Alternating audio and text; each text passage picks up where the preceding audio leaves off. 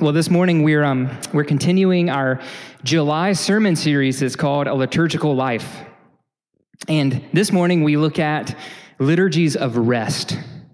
And to do so, we're going we're going to talk about a few different practices that all start with the letter S, which is helpful stillness, silence, solitude, and Sabbath. Stillness, silence, solitude, and Sabbath. Now, you may get the impression sometimes that a preacher standing in front of you sharing about something has it all figured out about that thing. I don't think that's really ever the case, but I can only um, I can only know what's true for me. And for me, I'll just be honest with you this morning that I really struggle when it comes to these things: stillness, silence, solitude, and rest. I find it really hard to stop. I find it really hard to cease the activity in my life, to put my phone down, to put away all the distractions, and to simply be. I can relate to, there's a quote in your bulletin, we'll come back to it later, but Henri Nouwen gives this comical uh, illustration. Uh, he says, Our inner lives are like a banana tree that's filled with monkeys jumping up and down. Can anybody relate to that? I totally know what he's talking about. Because whenever I try to stop and be still and quiet, it seems like my mind revs up, ramps up the activity. Is anybody with me in that struggle this morning? Yes, good. Everybody else has mastered stillness, silence, solitude, and Sabbath. Well, I'm glad. I'm way less lonely this morning knowing that this is a struggle for many of us. And if the rest of us are honest, this is a struggle for all of us. And as I've reflected this week, I've been really struck that I think this is God's graciousness and kindness to me, that He would give me this sermon. Weeks ago, I mentioned to my wife that I was preaching on this in July, and she just kind of chuckled to herself because I'm so bad at this. This is such a struggle for me. But it's the Lord's graciousness, it's the Lord's kindness because I've noticed Him waking me up on my inside to all these things. And what I'm convicted by is that if, if I don't wake up and learn to practice these things that God not only invites us to, but that God actually commands us to practice, then one day I'll experience a crash and burn that'll be really hurtful to me and to the people around me who I love the most. And so I'm so glad, I'm so thankful that God has started to wake me up this week. And I think a lot of you are probably right there with me. Like, if we don't learn to practice these things together, then all of us have coming up sometime down the road a crash and burn that'll hurt us and will hurt those who are closest to us. So, my prayer is that the Lord would wake us up this morning and we'd learn to practice liturgies of rest. So, we're in Exodus chapter 20, and we see that cultivating a liturgy of rest is really serious to God. It's right on the surface in the text. We're looking at the fourth commandment, the Ten Commandments. We're looking at commandment number four, Remember the Sabbath day by keeping it holy. But look at this. Let me point out something. If you have your Bible open in front of you, you'll be able to see this. Look at the sixth commandment You shall not murder. Commandment number seven You shall not commit adultery. The eighth commandment You shall not steal.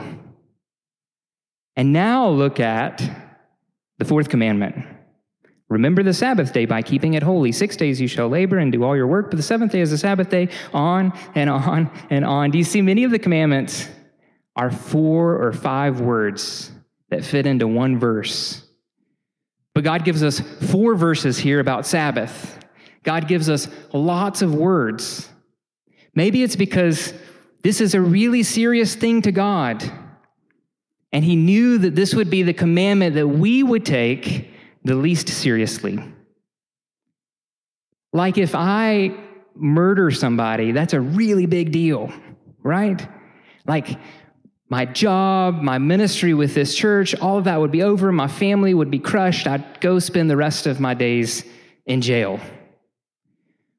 But if I don't Sabbath, like if I don't take time weekly to rest and to stop and to cease activity, if I don't take time to be still and quiet and silent, that's not only not frowned upon in our culture and in our day, but that's maybe even celebrated, right? In our busy, um, achievement driven, success oriented culture. Liturgies of rest are countercultural in our day. Liturgies of rest are counter liturgies that curate our hearts. Listen to this. They curate our hearts away from the frenzied pace of the world and towards God and the life and the peace and the depth that He wants for you. Our culture doesn't know how to stop, and therefore, thus, you, you may hate me for saying this, but you, as a product of our culture, you don't know how to stop either. And Sabbath, silence, solitude, stillness, these liturgies of rest curate our hearts. They reculture us, reform us, retrain us to stop and to learn what it means to be with one another, to be with ourselves, and to be with God. Now, I need to clarify this that this morning, what we're talking about with liturgies of rest, it's not just inactivity. Like it's not just not doing stuff, it's not checking out or disengaging or distracting yourself through food or drink or entertainment or whatever it might be. That's not what we're talking about this morning. And I don't want to, I'm not, I don't want to vilify those things, food, drink, entertainment. Like sometimes it's it's good to enjoy those things in the right way, right? That's not what we're talking about this morning. We're not talking about disengaging from your heart. We're actually talking about engaging your heart. We're not talking about disconnecting. We're actually talking about connecting and leaning in to God's presence and what God is up to. Thomas Merton was uh, a 20th century mystic Christian mystic who wrote a lot and experienced a lot when it comes to silence and solitude. And he helps us with this distinction that it's not just not working, it's not just ceasing activity, but it's actually a posture of the heart. Look at what Thomas Merton says, specifically about silence. Silence has many dimensions. It can be a regression or an escape. It can be a loss of self or it can be a presence, an awareness, unification, self discovery. Negative silence blurs and confuses our identity, and we lapse into daydreams or diffuse anxieties. Positive silence pulls us together and makes us realize who we are, who we might be, and the distance between the two. Hence, positive silence implies a choice and what Paul Tillich calls the courage to be, the courage to be. Positive silence, not checking out, but actually checking in, not disengaging, but actually engaging your heart. Liturgies of rest as a posture of heart. It's a choice that we make, and it's really, really hard. It's really, really hard to make this choice, to step into these practices. So I've been reflecting on why that is, and I've been examining scripture. I've been considering my own heart and I have three possible reasons for why we have such a hard time with this, okay? You might find yourself connecting um, more with one of these reasons than the other. So I want you to listen closely and to try to figure out where you connect, because it'll tell you some important things about yourself. So, three reasons we find it hard to really engage and press in to liturgies of rest. And then for each of these reasons, I have a promise from Scripture. A promise that like if you're able to grab hold of just a little bit, you'll find it like give your heart some courage to take a step into some of these liturgies. And you'll also discover that as you step into these liturgies of rest, you'll live with these promises more and more. Like they'll take deeper and deeper root in your life. So, why do we have a, such a hard time with this? See if you connect with any of these. First, we don't practice liturgies of rest because we're afraid of the pain that we'll encounter. We're a pain averse people. We don't like pain. And we know something that's true that if you quiet yourself, if you sit still, if you get away alone, if you take a day to be by yourself, then all of a sudden you'll find yourself remembering these parts of you that need attention that you've been avoiding. You'll find yourself reliving these stories in your life that you don't want to go back to. You'll find all of these dreams that you had that are unfulfilled. Wading into stillness and silence and solitude and Sabbath means waiting and stepping into pain. Because the minute that you stop, disappointment, resentment, shame, guilt, all of those things come flying up to the surface. And if you don't know what I'm talking about, maybe it's because you've never truly been quiet and still in the way that Thomas Merton talks about long enough to experience that. This is one of the reasons that we're such a smartphone addicted culture. I want to read to you um, a quote from a book called Liturgy of the Ordinary. Many of you have read this book. It's really, really good. It's, um, it's at the book table in the back. One of the books we're recommending for this series. And Tish Harrison Warren in this quote is talking about a study. Look at what she says. A fascinating and somewhat disturbing study out of the University of Virginia showed that, given the choice, many people preferred undergoing electric shock to sitting alone with their thoughts. Study participants were exposed to a mild shock, which 100% of them, they all reported that they did not like. And in fact, they would pay money not to have to undergo again.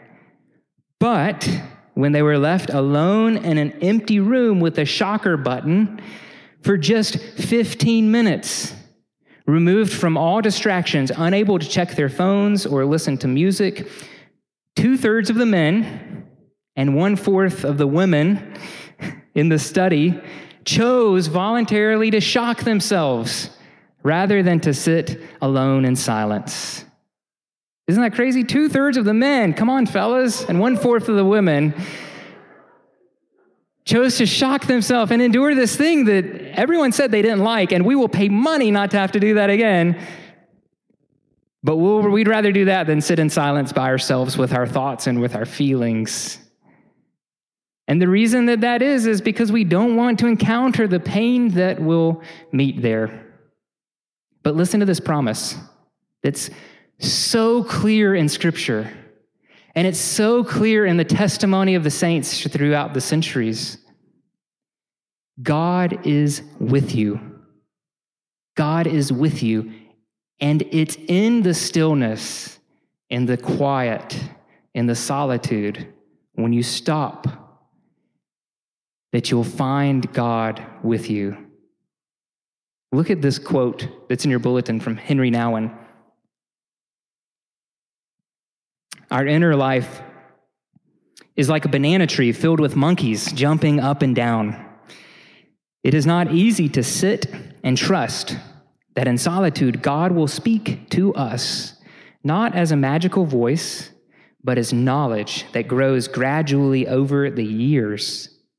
And in that word from God, we will find the inner place from which to live our lives. Solitude is where Jesus listened to God, it is where we listen to God. Solitude is where community begins. See, it's ironic, but if you feel lonely, maybe the thing that you need to practice is intentionally being alone because it's maybe it's in your quiet in your loneliness that you'll discover God is with you. In Luke chapter 5, Luke tells us that Jesus often withdrew to lonely places and prayed. Throughout the Gospels, we see over and over and over Jesus going off to be by himself, with himself and with his Father. Solitude, stillness, silence, Sabbath, these were liturgies that Jesus embodied that were so important for him to practice. The psalmists were written by Hebrew people for whom liturgies of rest was a really, really big deal. And over and over and over throughout the book of Psalms, all these poems and songs of praise and songs of lament, we see that it's in stillness, in stillness, where these poets, where these songwriters, where they met with God. In Psalm 46, verse 10, the psalmist writes to us Be still and know that I am God. A lot of churches try to help people encounter God by like filling up your schedules with a lot of stuff right? Like you're just going to be really busy Sunday mornings, Sunday nights, Wednesday nights, all throughout the week, Saturday. We just want you to have a lot of stuff so that you can encounter God. But what we see so clearly throughout Scripture is that maybe it's not engaging in more stuff, maybe it's pulling back and practicing these ancient liturgies of rest that you'll encounter the promise and experience deep within your soul the promise that God is with you. God is with you. The second reason I think we don't like to practice these liturgies is because we're afraid of losing control. We're afraid of losing control. Sabbath is such a good and gracious gift from God because it reminds us of something that's very fundamental and very important to your humanity. Sabbath reminds you, these liturgies of rest remind you that you are, as a human, limited. You're limited. We live with this illusion that we're in control and that if you stop, so many things will fall apart, but it's really not true. Like you think you're in control of all these things, but you're actually a very limited, very not in control sort of person. In the text we read this morning, Exodus 20, verse 11, we see uh, the Lord made the heavens and the earth. The Lord made the heavens and the earth. Like God's the creator, God's the one who's in control. So the promise that we see is that God's got you. God's got you. God's got you. And God's got this. It'll all be okay. The Lord, God is the one who made the heavens and the earth, the sea, and all that is in them, not you. He's the creator. You're not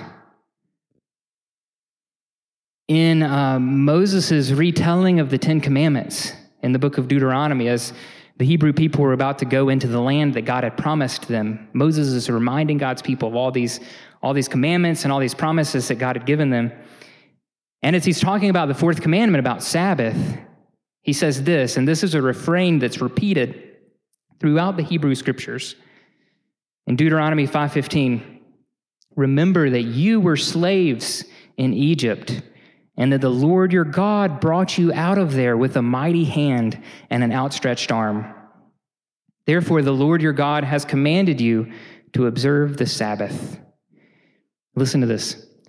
Liturgies of rest throughout Scripture always point back to creation and redemption. Because in creation and redemption, we see and we experience God's unlimitedness and our limitedness. God's the one who created all this. So you can just rest and you can be at peace because He's got you. God's the one who redeemed you. Like God did this with an outstretched arm, with His might and with His loves towards you. So you can just rest. You can be at peace because God's got you. For me, um, Sabbath is so important, yet I struggle so much to practice this because I have this, again, this illusion of control that if I stop, Christ City Church is just going to implode. You know, like I'm going to miss an email on Saturday and we're going to show up here on Sunday morning and like not be able to get in the doors or the air conditioner's gonna be broken or none of the volunteers are gonna be here, like, and everything's gonna fall apart. And so, Sabbath for me, it's, it's so important for me to step into this because of what I found as I practice this more and more is that, like, none of that happens, right? It's all just okay.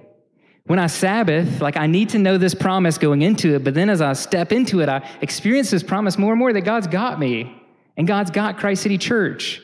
If I miss an email and it takes me more than a couple hours to respond, it's okay. And I'm sorry to you if you text or email me on Saturdays. It's okay. God's got this. If you miss a phone call, if you miss a text message from a coworker, it's just all going to be okay because God's got you. You are not in control. There's this practice that I've picked up over the last year and a half or so, and it's called um, a Compline prayer. Compline. It's this word that means complete. And ancient Christians throughout the centuries would practice praying at fixed hours throughout their day. And so the Compline prayer would be the prayer that they would pray when the day is complete, when the day's over. So right before bedtime, you read these prayers and pray some personal prayers as well. And so Compline prayers always include psalms like the one that we read earlier from Psalm 121. So let me read just a couple verses from that psalm and just consider what would your life look like if every night as you were going to bed, you read a psalm like this one? If you remembered that God is in charge and you can just rest and be at peace. Listen to a couple verses from Psalm 121. He will not let your foot slip. He who watches over you will not slumber. Indeed, he who watches over Israel will neither slumber nor sleep. As we develop these habits, these rhythms, these liturgies, like these things take root in our heart, and I know I can lie down and sleep in peace, like Psalm 4 says. Because God, the Creator, Christ, my Redeemer, He does not sleep, He does not slumber, He's got me, and He's got this, and it's all going to be okay. The third reason we're afraid to practice liturgies of rest, we don't do this well, is because we think that we have to prove something. We think that we have to prove something. Many of us, and I'm the chief among you in this regard, many of us live as performers, constantly trying to prove our worth trying to sh- prove to other people, to show other people that we matter, that we have value.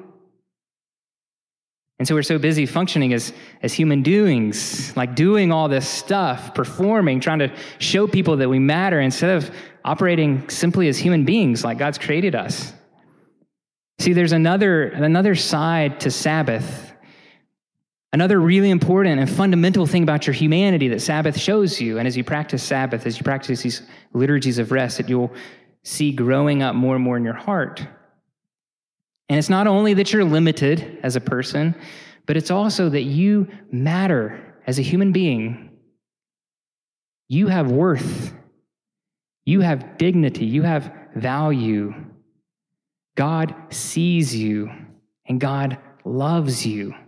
Not because of what you've done to prove to Him how awesome you are, but simply because of who you are as his son or as his daughter, as a human being whom he created, who bears the divine imprint, the image of God. God loves you and you matter.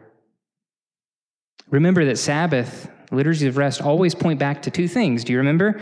Creation and also redemption. Because in redemption, you see just how much you matter to God. Like, look at the extent to which He was willing to go for you because He loves you. Like when you were unable to do anything for yourself, God moved towards you in Jesus. And you matter more, you have more value than you can even know. And so you can just stop. You can just stop.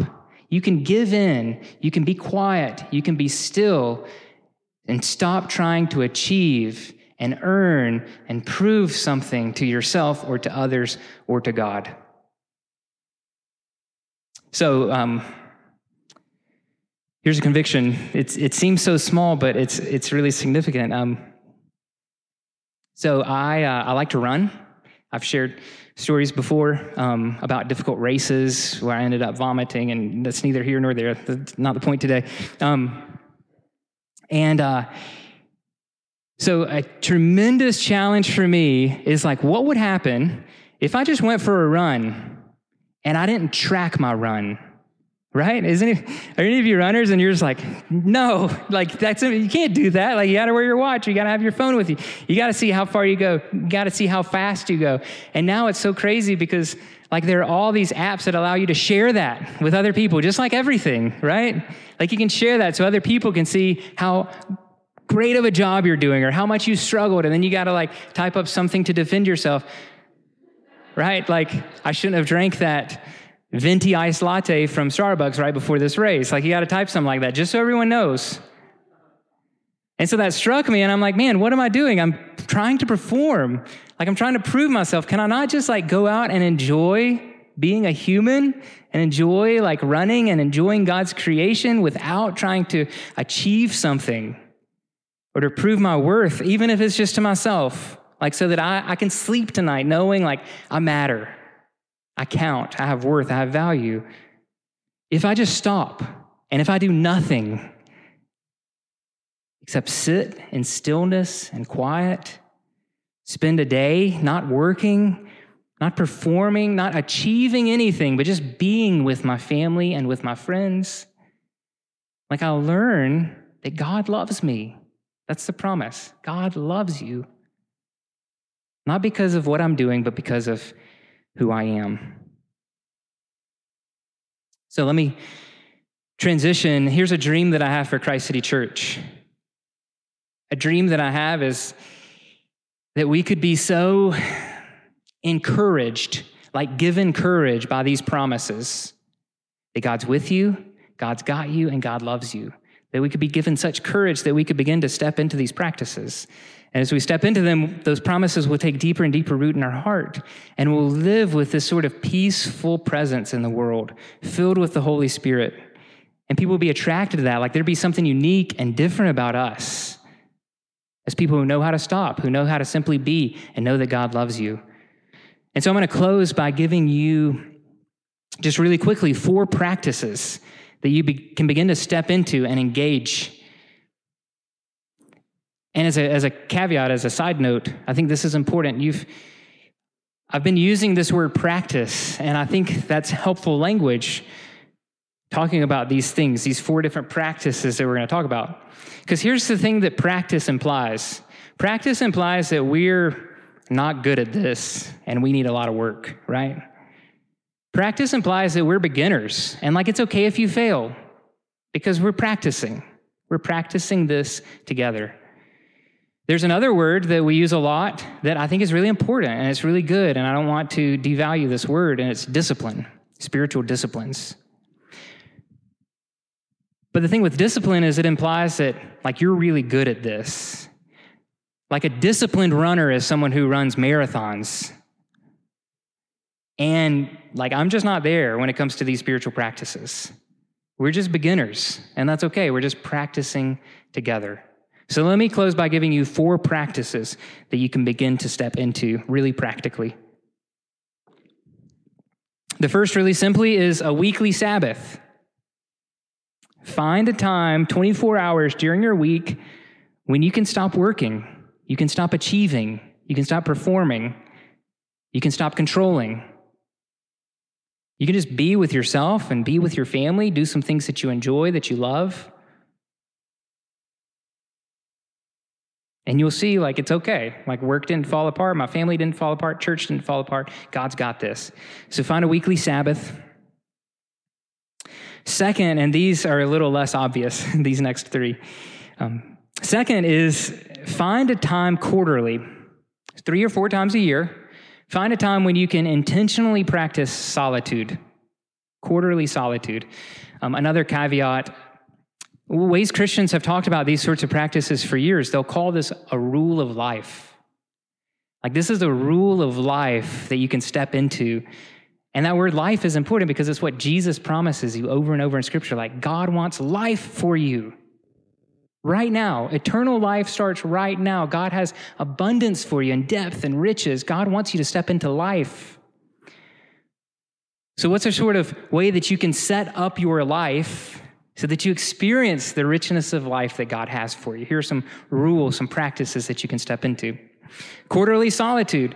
Practicing solitude means intentionally withdrawing from others so that you can be present with yourself. Remember, it's not checking out, it's being present with yourself and present with God. So, what would it look like for you just three or four times a year to take an hour or a morning or an overnight and practice solitude?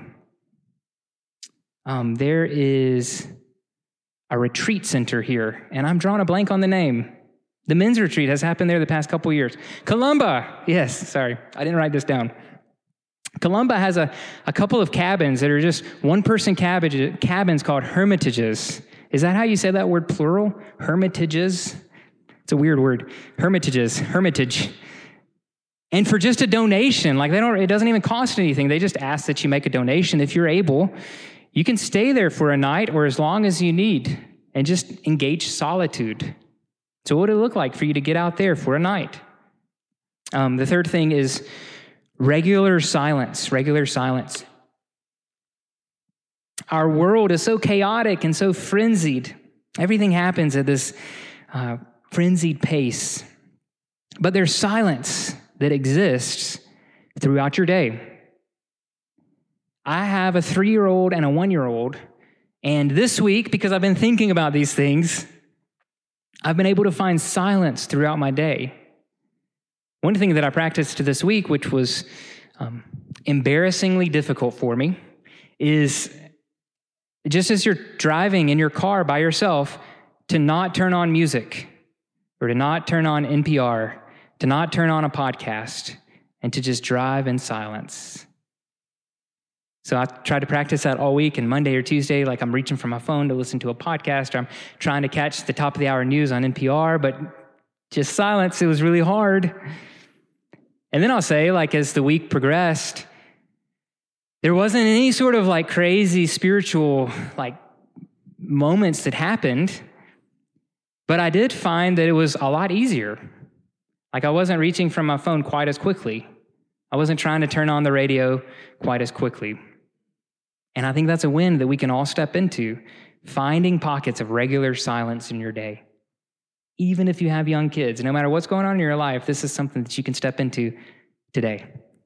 And then lastly, lastly, a yearly vacation. Yearly vacation.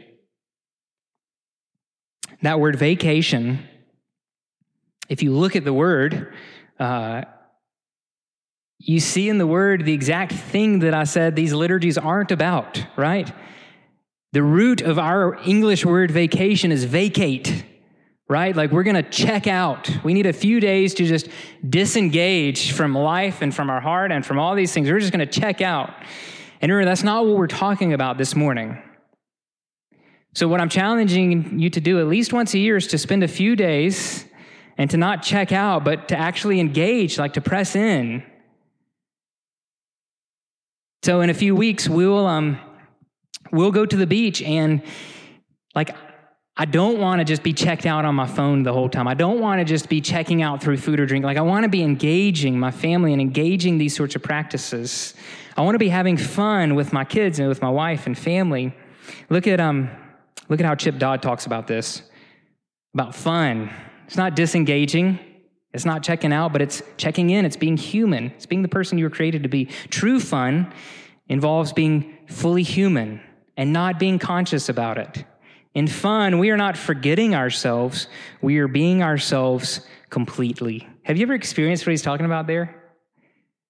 A little bit, like where you're just doing something and you're just not really aware of all of the anxieties, like you're just being yourself you're not trying to be, you're not trying to perform, you're not feeling any sort of like toxic shame. One way maybe that y'all can engage this, that we can engage this is Sunday night game night, right? Amen. Sunday night game night can be a sacred thing. It can be a worshipful thing where you're experiencing what it means to be human, right? So Sunday night game night tonight at 5:30, like show up and experience what it means to be human and to play wiffle ball and have fun and to forget yourself. Like if you do something clumsy, it's okay, right? Like if you strike out, it's all okay. This is a place where you can belong and know God. We love you. It's okay. If you let your team down, you still belong here, right? So show up Sunday night game night and start to put these things into practice. So every week at Christ City, this is so beautiful to me that we get to um, we get to embody these things. And a few weeks ago, we talked about one reason our liturgy is so important is if we're not just head creatures, thinking creatures, but if we're feeling creatures, if we have heart, if we're loving creatures, worshipful creatures, then our time of worship needs to not just engage our intellect, but it needs to engage our imaginations, engage all of us. So, this sermon, this 30 minute sermon, it's not the highlight, it's not the climax of our worship service. Coming to the table is. Because when we come to the table, it's not just your head that's engaged. We're not just talking about words, like you're embodying this, you're practicing this, you're bumping up into this physically. So consider as you as you come to the table this morning, you get to experience with your being, experience physically these promises. And what might it look like for you to experience these promises and then be able to step out and to have the courage to engage these liturgies of rest?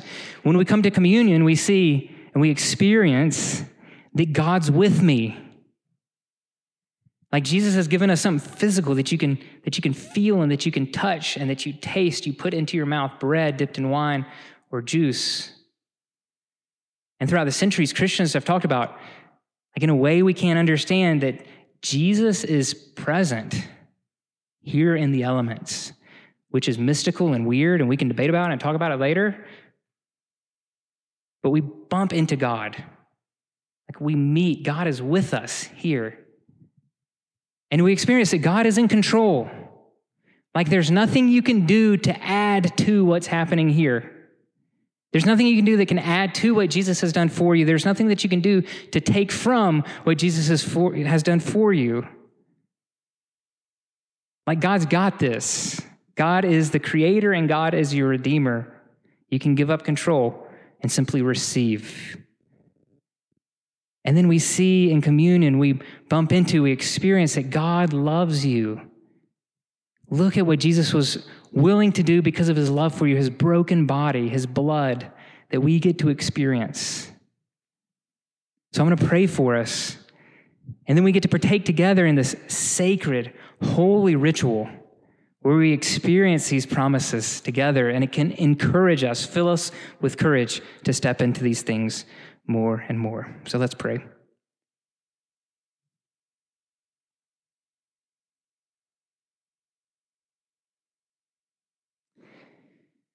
Lord, it's a kind and gracious and good thing that you invite us to rest. And it's a commandment that we so struggle with because we're so afraid of pain and bumping into that. We're so afraid of giving up control, and we live with this illusion of control. And we're so afraid of not achieving or earning, just, just being instead of doing.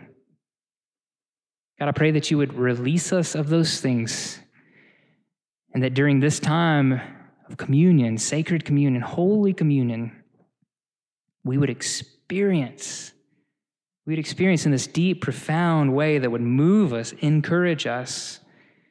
We would experience your love for us, that you're in control, and that you're with us. So come, Holy Spirit, and be present during this time. In Jesus' name, amen.